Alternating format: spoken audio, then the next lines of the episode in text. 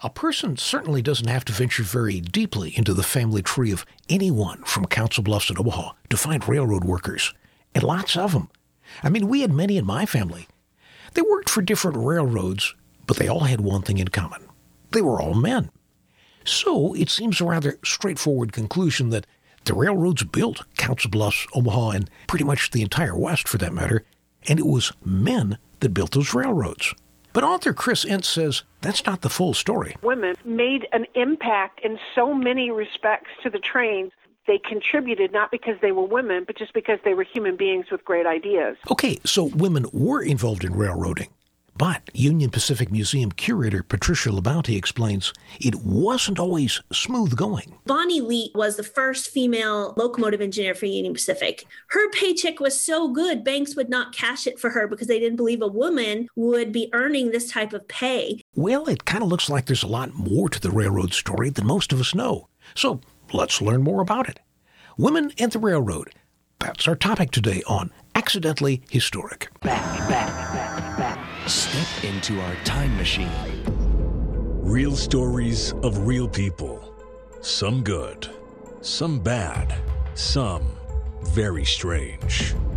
And all accidentally historic. There's a lot more to a successful railroad than steel rails and flanged wheels. And women have played a huge part in the story of trains, from ways to make them safer to robbing them, and uh, just about everything in between.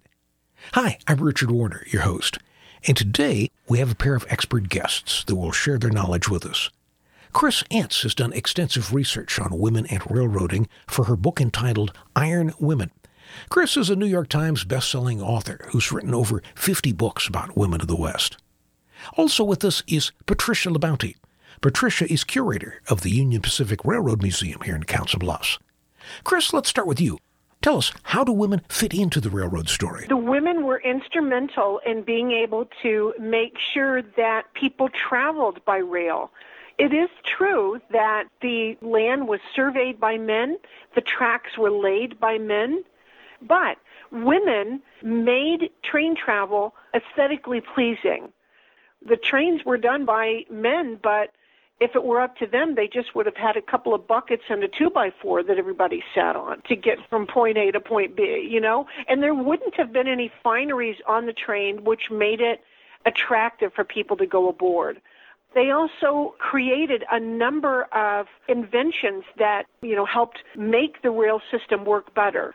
They patented railroad crossing guards. That mechanism that makes those arms go up and down, that was from a woman. Women were some of the very first telegraphers.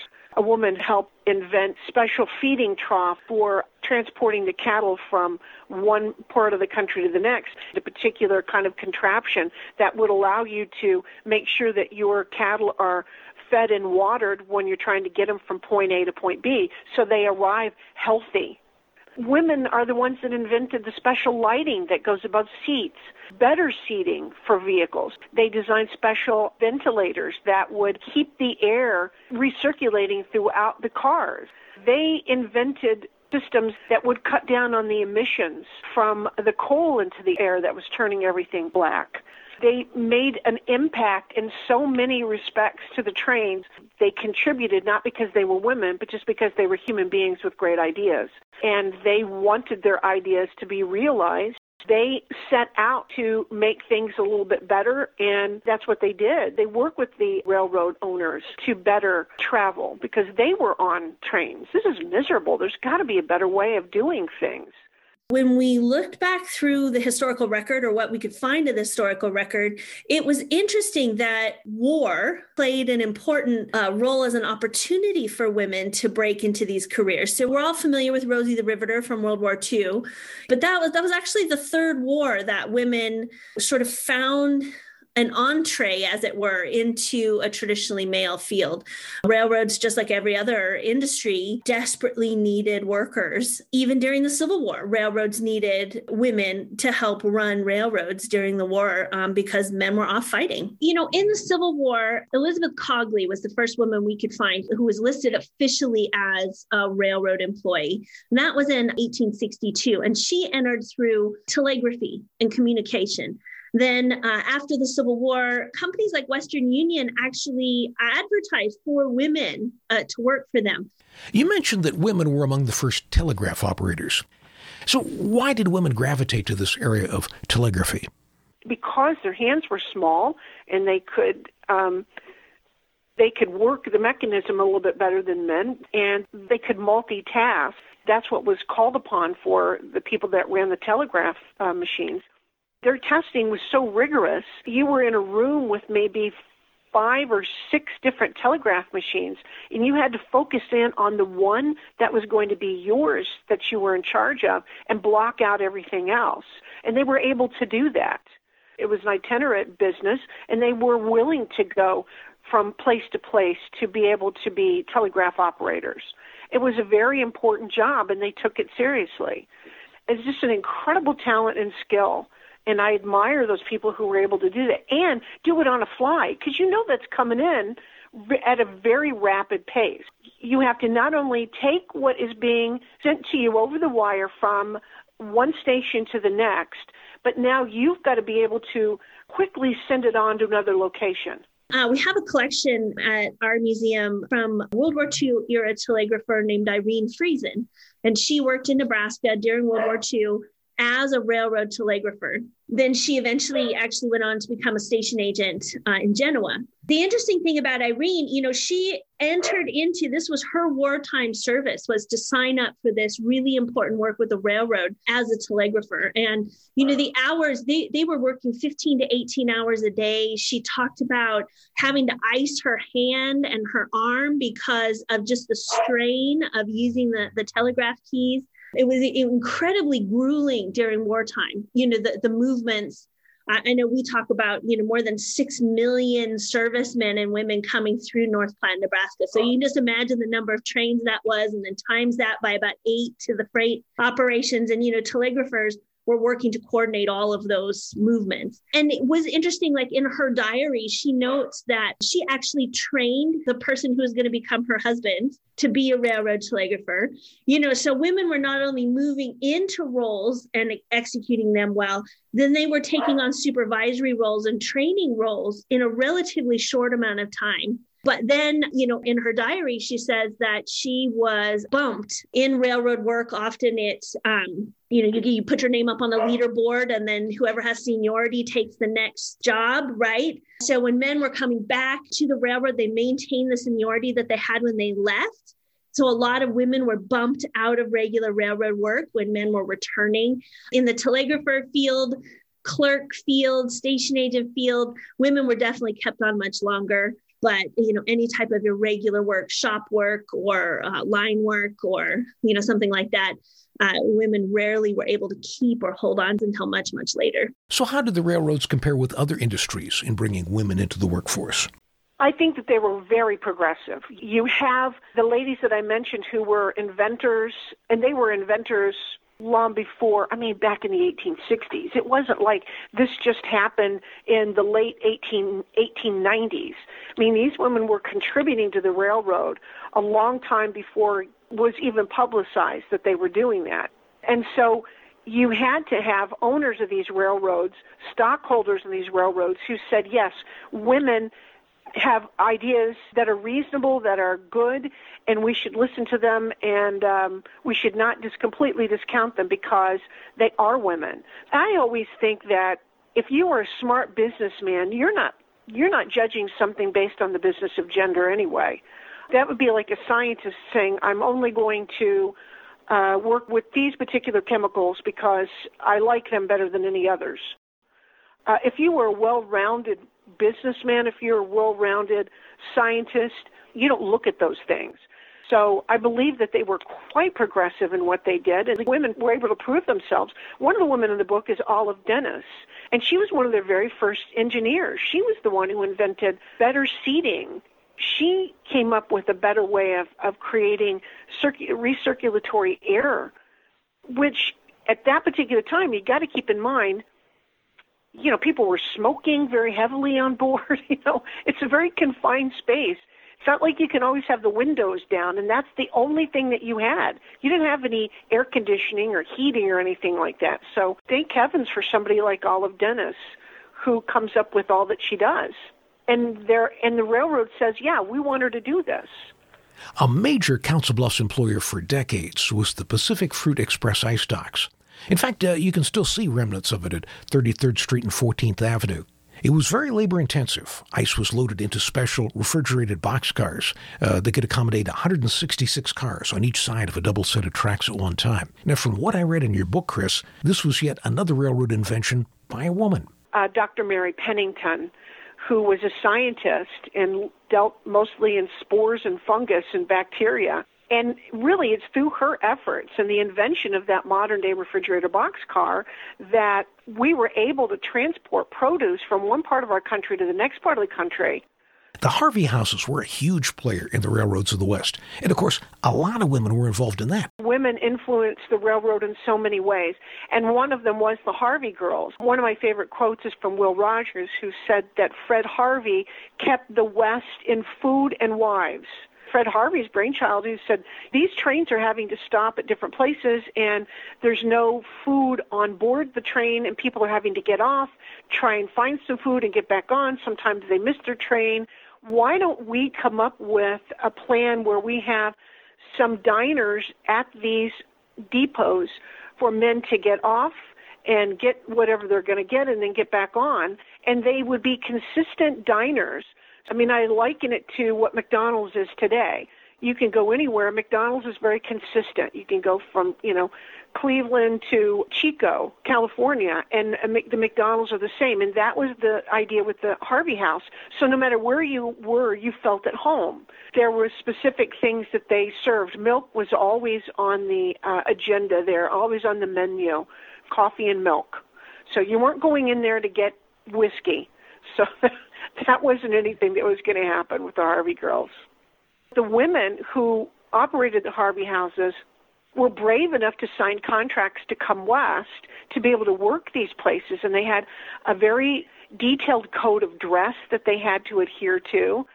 And these women came, a lot of them came hoping to be able to take these jobs, earn money to go to school, or earn money to send back home to their families. Some of them did find the men of their lives and ended up getting married, but that wasn't always their motivating factor. They wanted jobs. They wanted to be able to help further settle the West. And to be able to be a part of the Harvey franchise, he treated his employees well. And it was just a groundbreaking part of history that these women wanted to be affiliated with, and they were happy to sign up. I I love the whole notion that that at one time the Harvey girls were so admired. There was a clothing line. It was the Harvey girl clothing line. You could get clothes like the Harvey girls. You could even get your hair styled like the Harvey girls.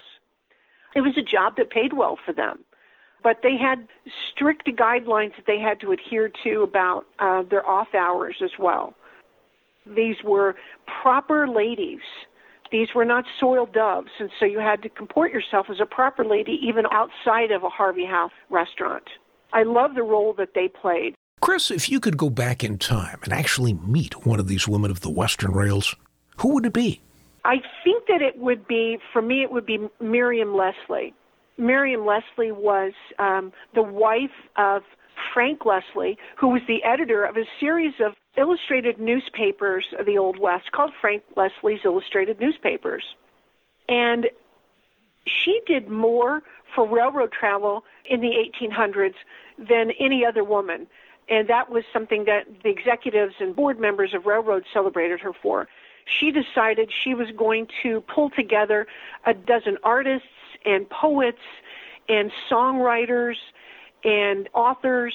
She had special cars made up and they were going to take a train from New York to California and back again and stop along the way. It was a five month journey and really write about what they see. Artists drew what they saw.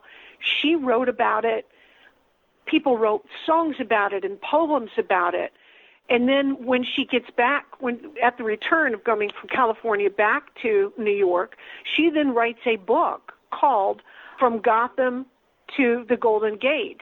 And it's all about her adventures on train travel. And it was such a best selling book. everybody wanted to travel the train. And I just think it would be wonderful to have been with Miriam Leslie during those five months, going across the West on this train. Of course, they traveled in style. I mean, the Wagner Pullman cars were no were nothing to sneeze at. This was not your this was not your average train travel. So wonderful, luxurious cars to travel in. They had parlors. Some of them even had uh, washrooms. So they were they were traveling in style. But just to be with that group of people, with Miriam Leslie in charge, and really setting the precedent for what would be, you know, travel brochures at that time, to be able to set the stage for that I think that that would be wonderful. The very first moving train ever to be robbed left from Council Bluffs Rock Island Depot. Now, the evil perpetrators of that robbery were all men, uh, Jesse James and his gang to be specific. But the idea caught on, and I understand a woman was involved in that evil aspect of railroading as well, right? Laura Bullion was the woman who helped rob the last train in the United States. Laura Bullion was a member of the Wild Bunch gang. Butch Cassidy and the Sundance Kid and other members of the Wild Bunch gang she hung around with are the ones that robbed the train, but she got arrested for it just like the rest of them when they were caught. She influenced rail travel for bad because prior to what she did, women could get on board and their their pocketbooks weren't subject to search. But after Laura Bullion, now people thought, oh wow, women can rob trains too. We never thought about that. So here's what we're going to do now we're going to we're going to check your purses. It was the earliest form of TSA that I can think of. Patricia, you mentioned that wartime, even as early as the Civil War, brought women into what were considered non traditional jobs with the railroad. Yet it seems like it wasn't until relatively recent times that this really became commonplace. So why is that? Uh, we have some great photographs from World War One and Two of women, uh, you know, welding and you know working in these very uh, physical environments. But what was interesting in um, in the 1950s, you know, post World War II, there was a huge movement to say that women were somehow physically unable to do this work, which is interesting because women had been literally doing this work. So, you know, it was kind of a, a bold statement. And a lot of women, you know, lost their jobs. They lost out on, you know, gaining that seniority to be able to keep their jobs. The other interesting thing we found doing this is that I think it was just after World War One. You know, one of the biggest problems uh, with uh, coming into railroad work for women, and especially those non-traditional roles, like outside of an office environment or outside of the station environment, was the uh, apprenticeship type system that was in place. So up until World War One, you know, if you wanted to go to work for the railroad, you would start at the bottom, like with a track gang, and you would work alongside other men who had been working for a long time with the railroad, and you would essentially apprentice up. There was no formal training on the railroad to do this work, right? Other than the other the, the other men you were around. So you would find, you know, a senior uh, individual to bring you up in that. So often in railroad work, it's a lot of family work, right? So you have intergenerational uh, family members, you know, my uncle, my father, uh, this is my son, my nephew, etc., who were working for the railroad, and that and that's because it was that type of learning opportunity. After World War One, the railroad started to, um, you know, 1916 was the peak of rail miles in the United States. Railroads had to kind of up their game as far as training goes, and so started to standardize training for these different roles and that actually provided an entree for women because suddenly there was a, like a legislated way to go into railroad work. You didn't just have to know somebody or you know work alongside someone for 10 15 years before you had this job. Suddenly you could go in you could apply for something you'd be trained to do that job and then you, you could move up. That also helped women after world war one um, get into some of these roles. By 1960 women represented 30% of all people employed in the united states 30% i mean that's not a lot. But then uh, you know if you if you go forward you know into the 1970s you know suddenly women women are like 60% of railroaders in the country. It just jumped forward by leaps and bounds. So what else don't most of us know about women and the railroad? A lot of people don't know that the 19th amendment which is the amendment that gave women the right to vote was crafted and drafted on a train, on a train trip from Wyoming to Chicago. A lot of people don't know that Kate Warne, who was the first female Pinkerton detective agent, uh, helped uncover what we know as the Baltimore plot and then accompanied President Lincoln on a train, secreting him out of the Pennsylvania area into Washington, making sure that he was safe. And she sat up with him.